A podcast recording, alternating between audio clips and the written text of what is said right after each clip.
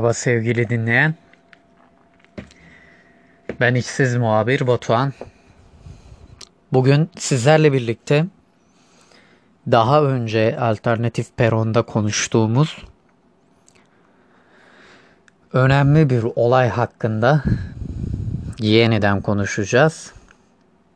Sevgili arkadaşlar bugünkü konumuz yeniden Azerbaycan Ermenistan çatışmaları. Azerbaycan-Ermenistan çatışmaları hakkında olabildiğince çok araştırma yapıyorum. Bunların sadece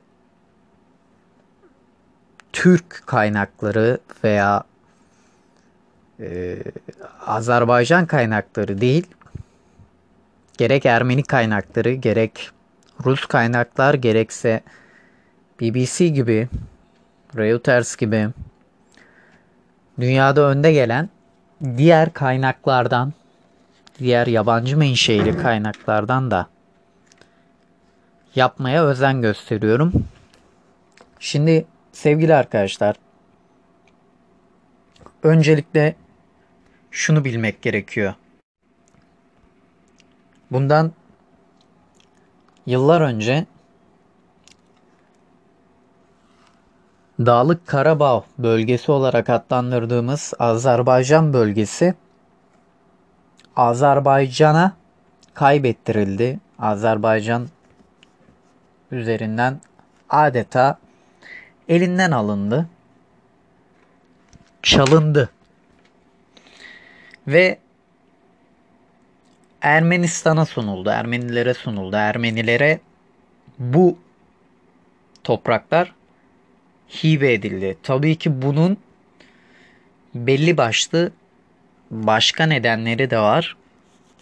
Özellikle baktığınız zaman Türkiye sınırında bulunan Nahçıvan ile birlikte Azerbaycan ve Türkiye'nin arasında kalan bu bölgede Ermenilere sunulmuş olmasının en önemli sebeplerinden biri de Azerbaycan ve Türkiye ilişkilerinin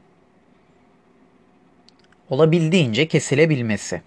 Yani düşünebiliyor musunuz? Azerbaycan ve Türkiye'nin kara sınırları yok. Bir sınır hattı yok. Çok rahat bir şekilde hem ticari hem siyasi olarak ilişkiler kurulabiliyor. Şimdi baktığımız zaman Ermeni kaynaklarda ve Azerbaycan kaynaklarında çatışmaları fitilleyen, çatışmaları ortaya çıkaran sebep Azerbaycan kaynaklarında Ermeniler, Ermeni kaynaklarında Azerbaycan.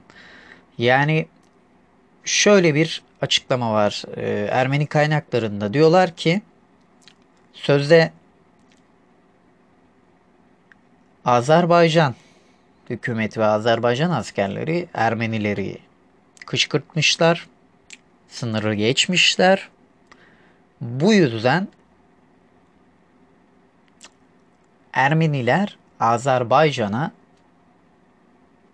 ateş açmış ve Azerbaycan askerlerini hedef almış. Azerbaycan hükümetinin İlham Aliyev'in yaptığı açıklamada da provokasyonun tahriğin Ermeniler tarafından başlatıldığı yönünde. Ee, tabii ki şöyle de bakmak lazım. Benim şahsi kanaatim bu olayların arkasında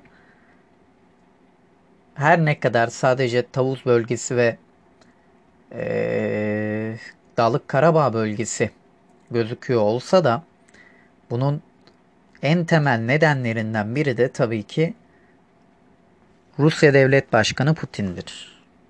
Yani şimdi şöyle düşünelim.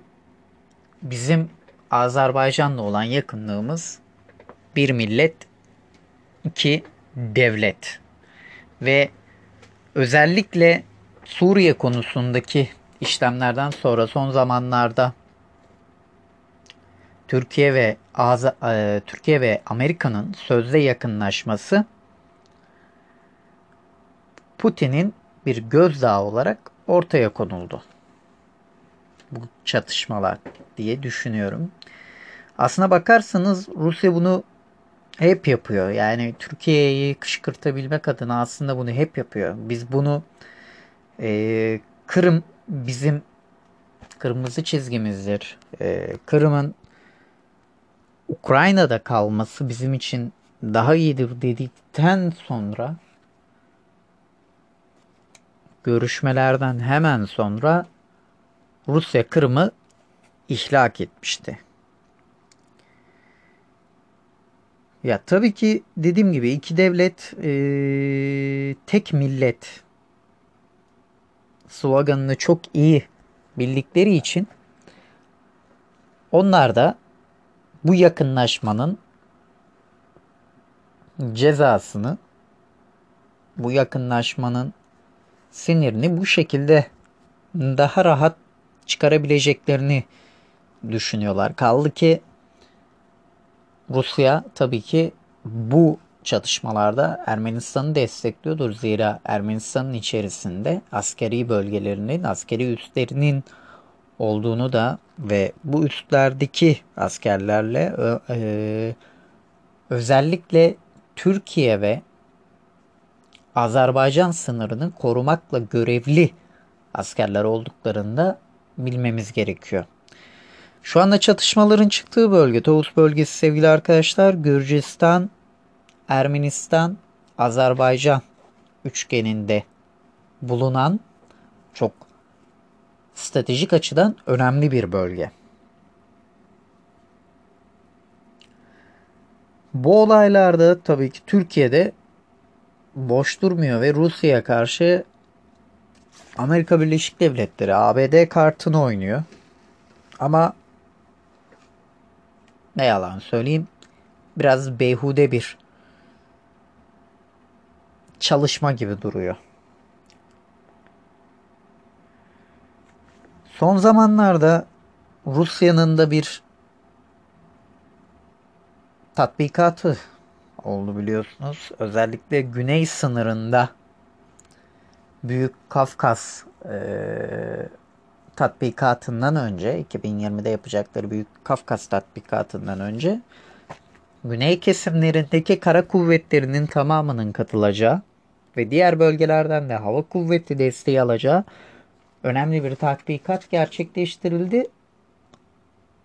Ben buradan şunu sormak istiyorum acaba bu tatbikat kime gövde gösterisiydi? Son olarak şunu söylemek istiyorum. Şu anda görüyoruz ve izliyoruz.